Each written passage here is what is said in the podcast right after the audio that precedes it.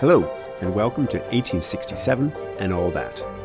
Episode 8 William Lyon Mackenzie's Very Bad Day. On the same day that British troops first left Montreal to face off against insurgents in the Richelieu Valley, in Upper Canada, William Lyon Mackenzie wrote this in his newspaper, The Constitution. Oh, Englishmen in Canada and Upper Canadians, have you no brotherly sympathy for the Lower Canadians? Will you calmly and coldly see them put down by military force? No, methinks not. I tell you, if they are put down by soldiers, you will be so too. If the British kingdom can tax the people of Lower Canada against their will, they will do so with you when you dare to be free. Head has sent down troops. Next, he will try and send you down to put down your countrymen. Before you do so, pause and consider the world has its eyes on you. History will mark your conduct. Beware lest they condemn. Oh, who would not have it said of him that as an Upper Canadian he died in the cause of freedom? To die fighting for freedom is truly glorious. Who would live and die a slave? This week, we move upriver again to Upper Canada. As we saw last week, reformers in both colonies had kept in touch with each other, even though there was no definite plan for a coordinated rebellion. But one Upper Canadian reformer in particular, you guessed it, William Lyon Mackenzie, was determined to take advantage of the situation.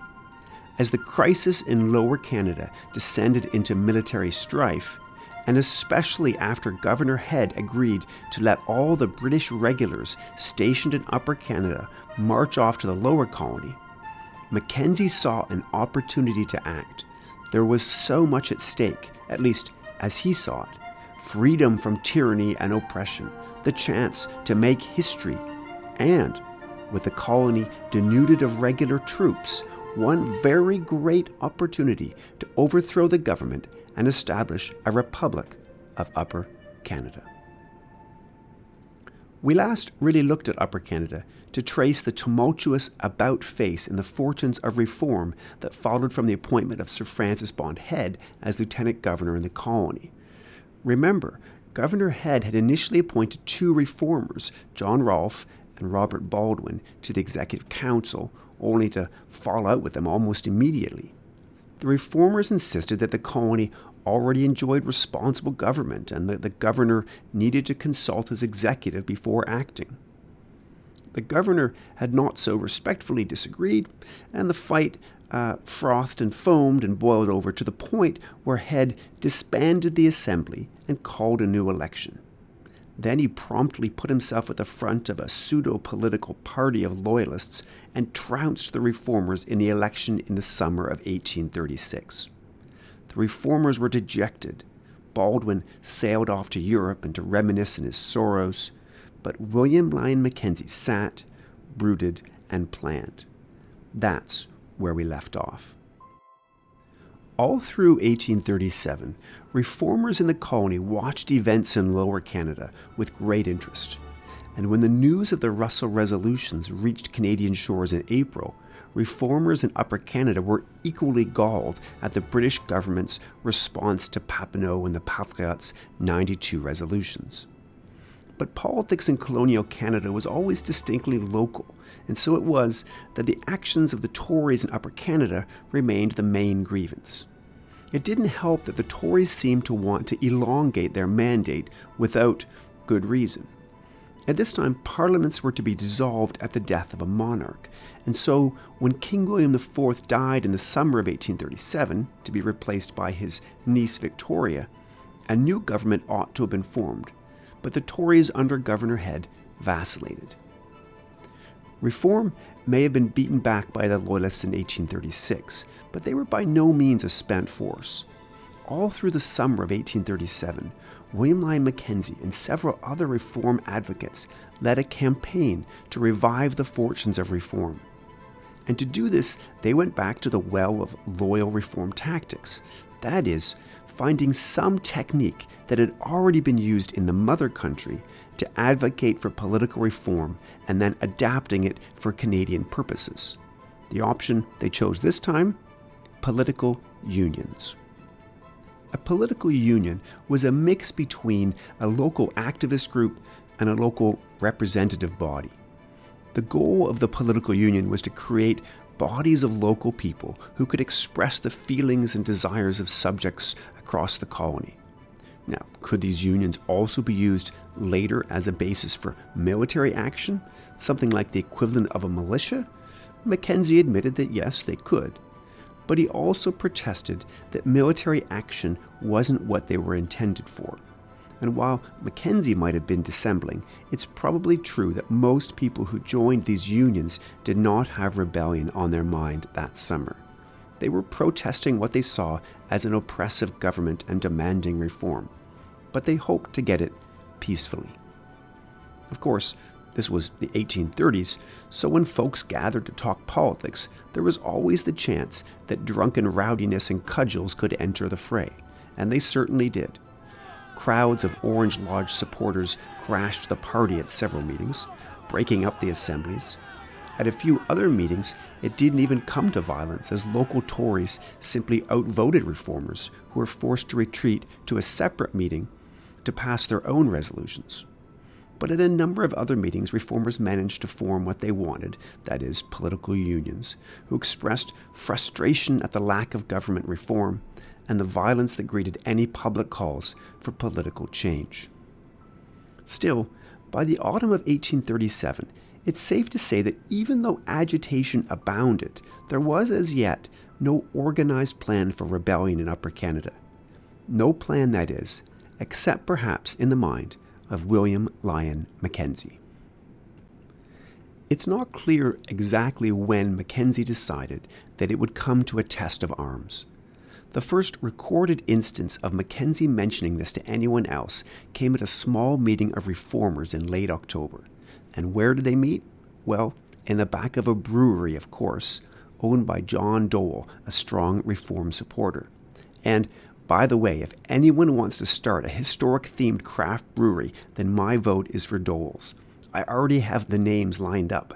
Anyone for Insurrection India Pale Ale? How about Family Compact Farmhouse Ale? But I digress. The Doel's Brewery meeting came at an auspicious moment. Only a few days earlier, Governor Head had ordered the British regulars stationed in the colony to march east to Lower Canada. And so, to the band of reformers gathered at Doel's Brewery, Mackenzie suggested a bold plan. Surely, Mackenzie said, now was the time to strike. It wouldn't take much to turn events in their favor a small group of committed supporters, some brawny men who worked as axe makers and foundry men for the very local reformers who sat around the table that night, could quietly march to Government House, seize the governor, and then secure the thousand muskets held in the local garrison. With the troops gone to Lower Canada, the whole apparatus of government was only guarded by a handful of men it would be a neat and quick coup d'etat. Then, with the capital in their hands, reformers could call out for all reformers to descend upon the city. Surely many would come to reinforce the brave few who acted first. But this was quite radical talk, and another reformer, a Dr. Morrison, a more cautious man, denounced the idea as treason. It couldn't and shouldn't be done. Mackenzie withdrew his suggestion and the meeting ended. But Mackenzie didn't let go of the idea. From the brewery that night, he went to speak to the reformer John Rolph. This was the much respected lawyer and doctor who had briefly sat in Head's executive council. Rolph seems to have been at least open to some kind of scheme. And with Rolph's support, Mackenzie went back to the reluctant Dr. Morrison and somehow eventually won him over to the principle of some kind of action. Mackenzie was an orator, a bit hot headed for sure, but he could be convincing, especially to a sympathetic audience. Still, before they did anything, Rolph and Morrison told him that they wanted more evidence that the scheme could work. This was the point when Mackenzie called in his loyal supporter, Jesse Lloyd. It would be Lloyd's job to travel to Lower Canada and discuss these plans with the Patriotes. Lloyd headed downriver to Montreal, and we saw at the outset of episode 6 Lloyd did meet with Thomas Storrow Brown and other Patriot leaders just before violence broke out between the Sons of Liberty and Doric Club loyalists in Montreal. Brown later in life wrote that he couldn't have discussed plans of rebellion with Lloyd because he didn't, at that point, know of any plans. And this might have been technically true. Colborne did take the Patriot by surprise by his early action but it's also the kind of thing you would say when rebellion fails. And it's also true that violence was absolutely in the air in Lower Canada by the time of Lloyd's visit, and the Patriots were ready to act. Lloyd returned to Upper Canada with a letter that he and Mackenzie claimed was a secret message of a planned action. Mackenzie took this to Rolph and Morrison and other reformers to convince them of the need to act now. But the cautious man wanted more reassurance. This was mid November 1837. And that's when Mackenzie said he could provide it. He headed to the area just north of Toronto called the Home District. It was a hotbed of reform support in the colony.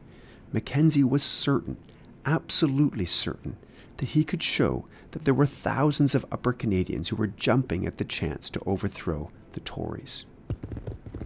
Over the next two weeks, the latter half of November 1837, even as Patriot leaders were fleeing Montreal and Colborne was sending out British troops to attack Patriot strongholds in the Richelieu Valley, Mackenzie took his case for rebellion to the farmers north of Toronto.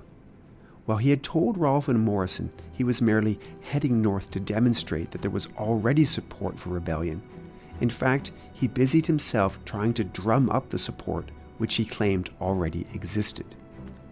Standing up in front of the local farmers, he cajoled, threatened, and inspired his audiences. There were all the usual reform grievances about the corrupt, money grubbing cadre of officials who hoarded power for their own benefit, about religious discrimination, how the family compact put the Anglican Church on a pedestal above all others.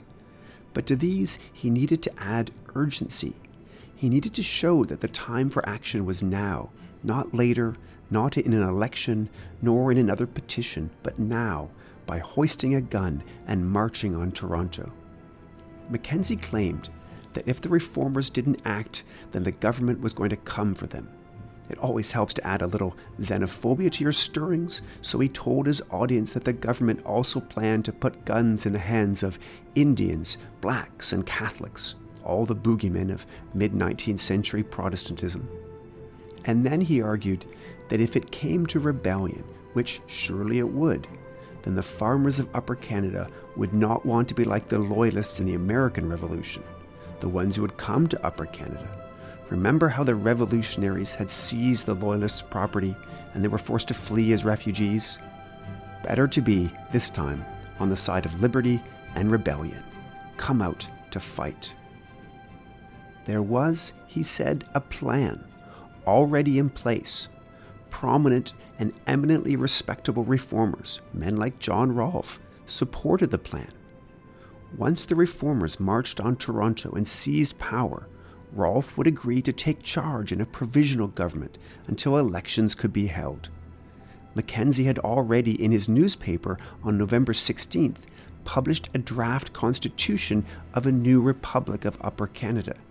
It spoke to the many grievances of Upper Canadian reformers, guaranteeing religious equality, the right to bear arms, hello Americans, freedom of the press, freedom from military conscription, trial by jury, and, amongst other things, no state lotteries. So, yeah, it was a, a grab bag of things. But it spoke to the mid 19th century American inspired Republican virtues. And there was certainly a market for these ideas amongst the people to whom he spoke violent overthrow of a government, though, was a little more serious, and here Mackenzie tread lightly. He claimed that there would, in fact, be no need for violence. The city and government were not defended by any significant force. Certainly, you should bring your weapons, but you probably wouldn't need to use them. In fact, by bringing your weapons, you would ensure that there would be no violence. At the end of November, Mackenzie headed back to Toronto to tell Rolph and Morrison and other reform leaders that he could now guarantee them a force of between four and five thousand men. Rolph had heard reports of Mackenzie's activities, and he was not pleased at the way Mackenzie had used his name to drum up support. But ultimately, Rolph went along with the plan. The reformers now set a date of December 7th for the uprising. The rebels would gather just north of Toronto at the inn of a reformer named John Montgomery. Once they were all gathered at Montgomery's Inn, they would march down the road, Yonge Street, in fact, and take the city, the government, and the colony. It started to go wrong even before it began. In early December, Mackenzie headed back to the country north of Toronto to prepare for the 7th December start date. Meanwhile, in Toronto, John Rolph heard a rumor that the militia was to be called out and the rebel leaders were to be arrested. He wrote to another reformer just north of the city, David Gibson. If this was true, Gibson thought, they had better act sooner rather than later. So Gibson sent word around the region that the attack was to be moved up, not as originally planned on the Thursday, December 7th, but instead to Monday, December 4th. When Mackenzie heard of this, he was furious. Mackenzie thought, correctly as it turned out, that Rolph was being too jittery. But it was too late. Some reformers began to march. Hundreds came with, and often without, guns, traipsing across the countryside north of Toronto towards Montgomery's Tavern. By the afternoon of Monday, December 4th, several hundred reformers had gathered at the tavern Mackenzie had promised that food and guns would await them, but the recruits to rebellion found neither in abundance. Indeed, what they found was that a prominent Tory had rented the inn on those exact days, and so he became, much to his consternation, the rebels' reluctant companion and essentially their hostage. The movement of hundreds of men up roads and across fields, especially with so many carrying weapons, was not the kind of thing to go unnoticed. Loyalists north of Toronto saw what was happening, and some tried to get word to Toronto. A small group of Loyalists near Montgomery's Inn decided that they would try to get word to the capital. They mounted their horses and tried to gallop through on the road. Rebels on guard near the inn were able to stop and capture several of the men, but a few others raced free. One of those who was stopped, a Colonel Robert Moodie, took out his pistol and fired it into the air. He seemed to want to scare off the rebels so that he could be free. Instead, he was the one who was shot. He fell from his horse and died soon after. In Toronto, rumors had already been spreading about the possible activity, but these were, at the time, just rumors. Word had been sent for the militia to be called out, but otherwise the governor did nothing and did not seem to think that any other action needed to be taken. The chief exception to this laissez faire approach was James Fitzgibbon. Fitzgibbon had been warning Governor Head for weeks that trouble was brewing. Indeed, Fitzgibbon hadn't wanted the governor to send away the troops in the first place. And in early December, he pleaded that the governor take action against what he was sure was an impending attack upon the capital. Fitzgibbon was a little long in the tooth by this time, but he had a distinguished military career. Of Irish descent, he had joined the British military and come to Canada, fighting with distinction in the War of 1812. In fact, just about every Canadian knows about him, though probably not his name. For when Laura Secord, she of chocolate and historical fame, fled through the night to deliver a message about an impending American attack, it was to Fitzgibbon that she ultimately arrived and delivered her message. By the late 1830s, Fitzgibbon had become a regular appointee to many government posts and was clerk of the House of Assembly in Upper Canada. He was also a devout Tory, and to explain some of the animosity between him and Mackenzie, back when that gang of Tories had dumped Mackenzie's printing press in Lake Ontario, Fitzgibbon had helped raise funds to pay the fines that were sentenced upon the culprits. On Monday, December 4th, his Tory spidey senses were tingling, and so he took several others with him up Yonge Street to see just exactly what the reformers were scheming at. At a certain point, Fitzgibbon and a few others turned back, while several more men continued onward. These men had the luck, or misfortune, of meeting William Lyon Mackenzie, who himself had taken several men down Yonge Street to spy what was happening in the city and determine if anyone there knew of the impending attack. Mackenzie met his foes in the road and captured two to take back as prisoners to Montgomery's tavern, hoping that this would still keep their intentions a surprise. But at just that point, the loyalist who had managed to escape past the guards at Montgomery's tavern earlier came galloping past on his horse. He shouted to the men that Colonel Moodie had been shot. Then, one of Mackenzie's prisoners used the distraction to draw a pistol from his belt. For some reason, no one had thought it might be a good idea to disarm the prisoner. He shot one of his guards, killing him instantly. The two prisoners then galloped off, leaving Mackenzie to head back to Montgomery's tavern, now pretty much certain that the city would know that the rebels were coming. In Toronto, all was chaos and unpreparedness. The alarm was sounded. Church bells rang across the city to call out volunteers. By law, every man between the ages of 16 and 60 was part of the militia, though duty and training consisted of one day of desultory drilling per year.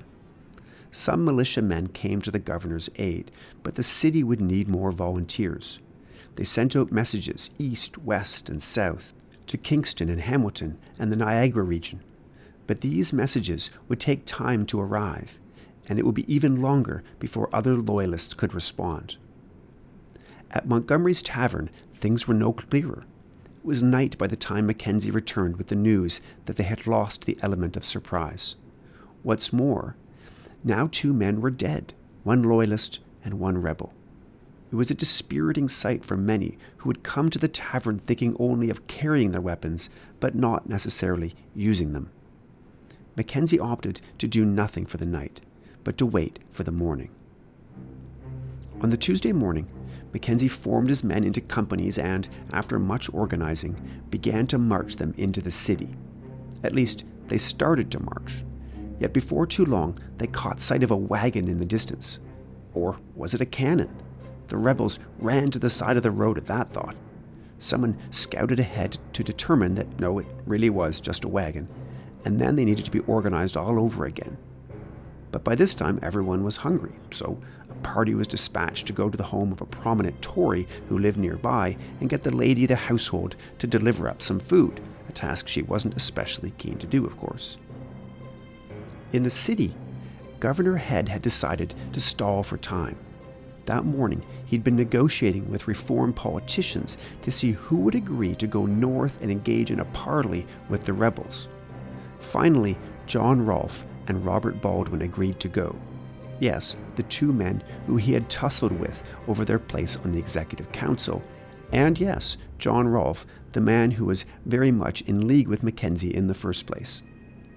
Another man went along to carry the flag of truce. They reached the rebels while they were stalled and awaiting food. The parley ensued, and it seems that the outcome of the negotiations was that Rolph and Baldwin agreed to go back to the governor and ask for amnesty for all those who were involved. Or at least this might have been what was negotiated. The accounts of what was said at the parley come from men who later wanted to save their reputations after the rebellion's failure. So perhaps they were just discussing how to end everything. Certainly, that's what one of the negotiators, Robert Baldwin, would have wanted. Baldwin was, to his death, a loyal reformer. But a more plausible explanation is that the parley was, at least for John Rolph, a distraction. What Rolph really wanted was for Mackenzie and the rebels to follow him back into the city. When Rolph left the parley, he rushed off to gather up other rebel forces in the city, telling them to gather at a tavern and await the arrival of Mackenzie's men before joining forces with the rebels. The only problem was that Mackenzie didn't come. At this point, Mackenzie seems to have lost his head.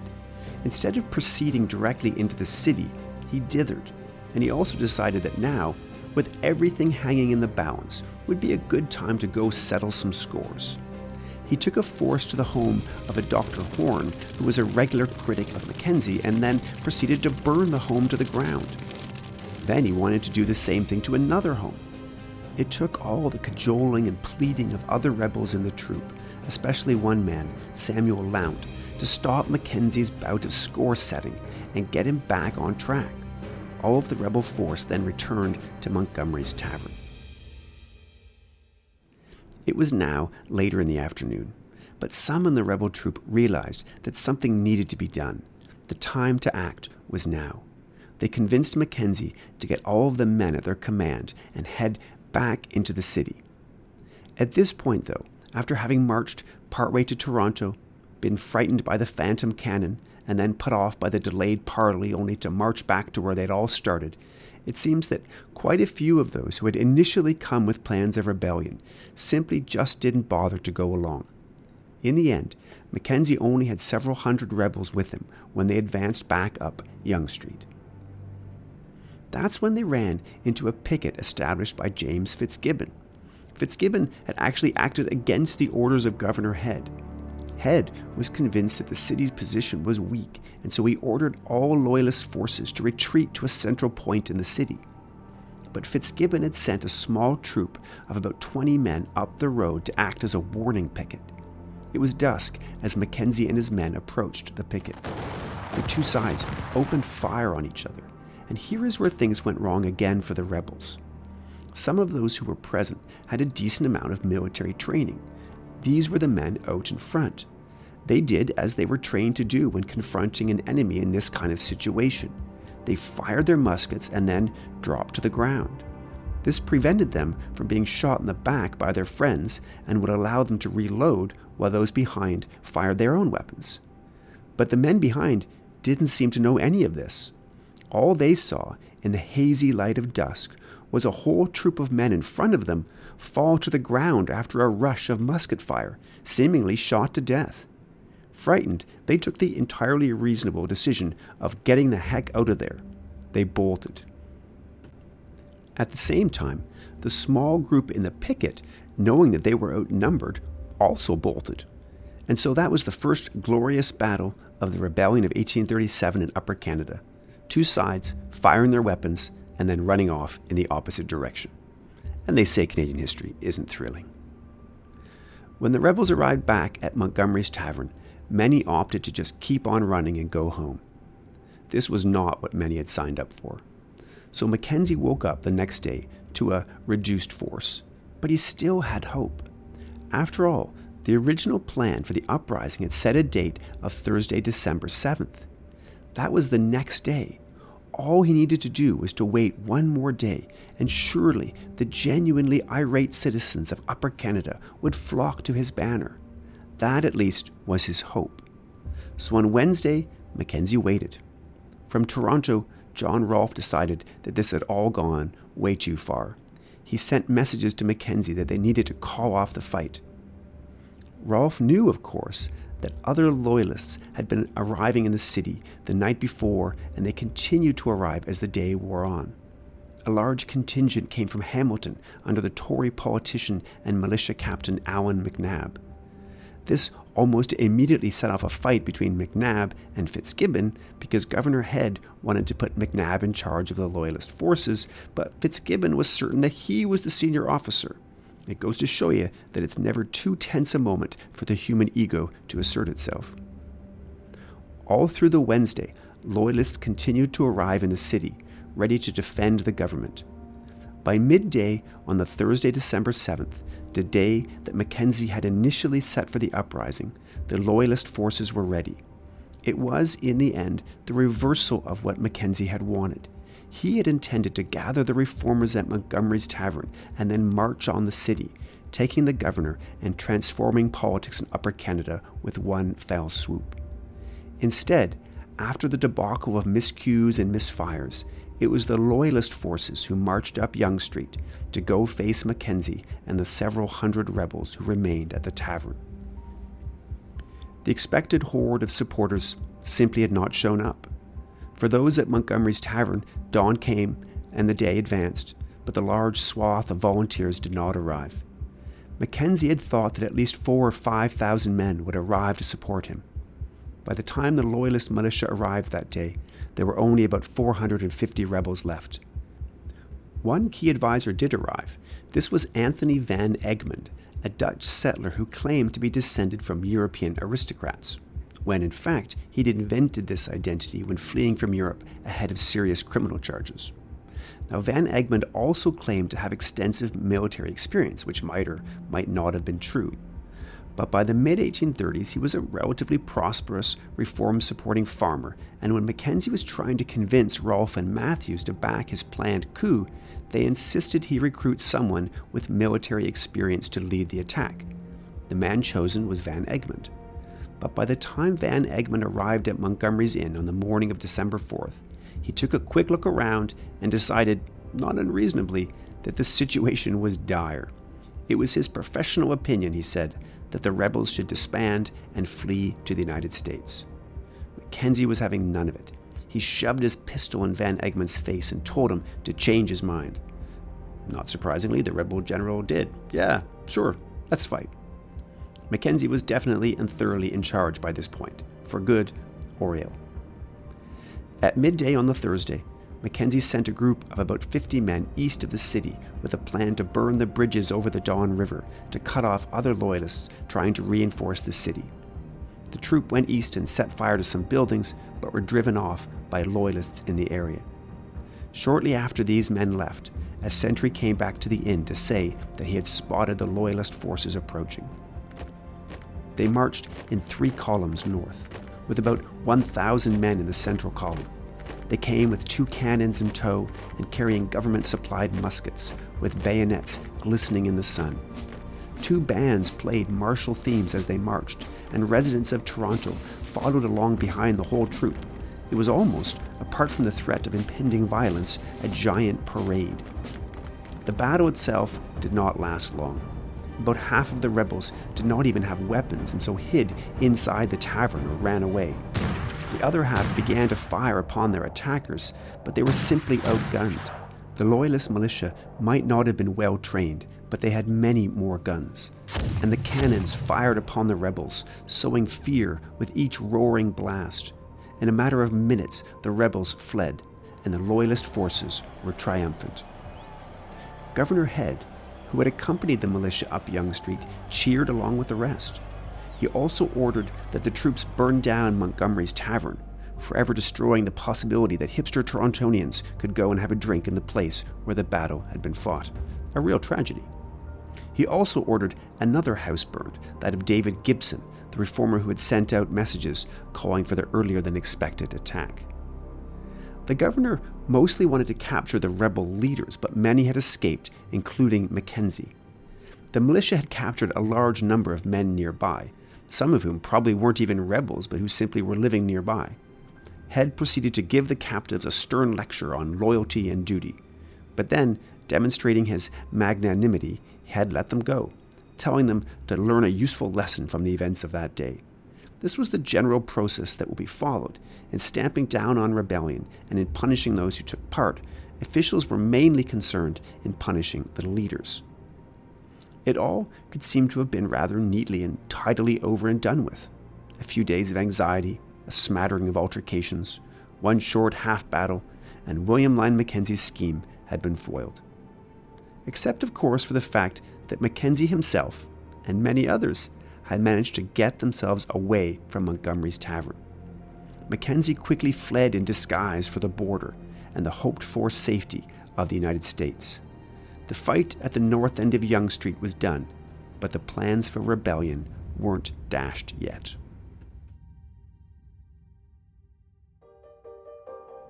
Thanks for listening. Uh, if you've enjoyed the podcast, be sure to subscribe on Apple Podcasts, Stitcher, or wherever you get your podcasts. And please do, if you want, leave a five star review. We're nearing the end of the year 1837 now, but there is a lot more to come. Next week, we're back in Lower Canada because the rebellion was far from over there.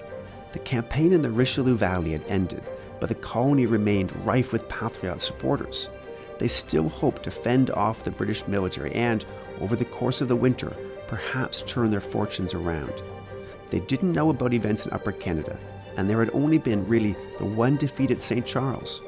In early December 1837, it still seemed that it might be possible to turn events in their favor. 1867 and All That is created, written, and narrated by me, Christopher Dummitt, and produced by Matthew Hayes. Thanks to Trent Online at Trent University for the generous support to make the podcast possible. Until next time, remember, there's a lot of all that to 1867 and all that.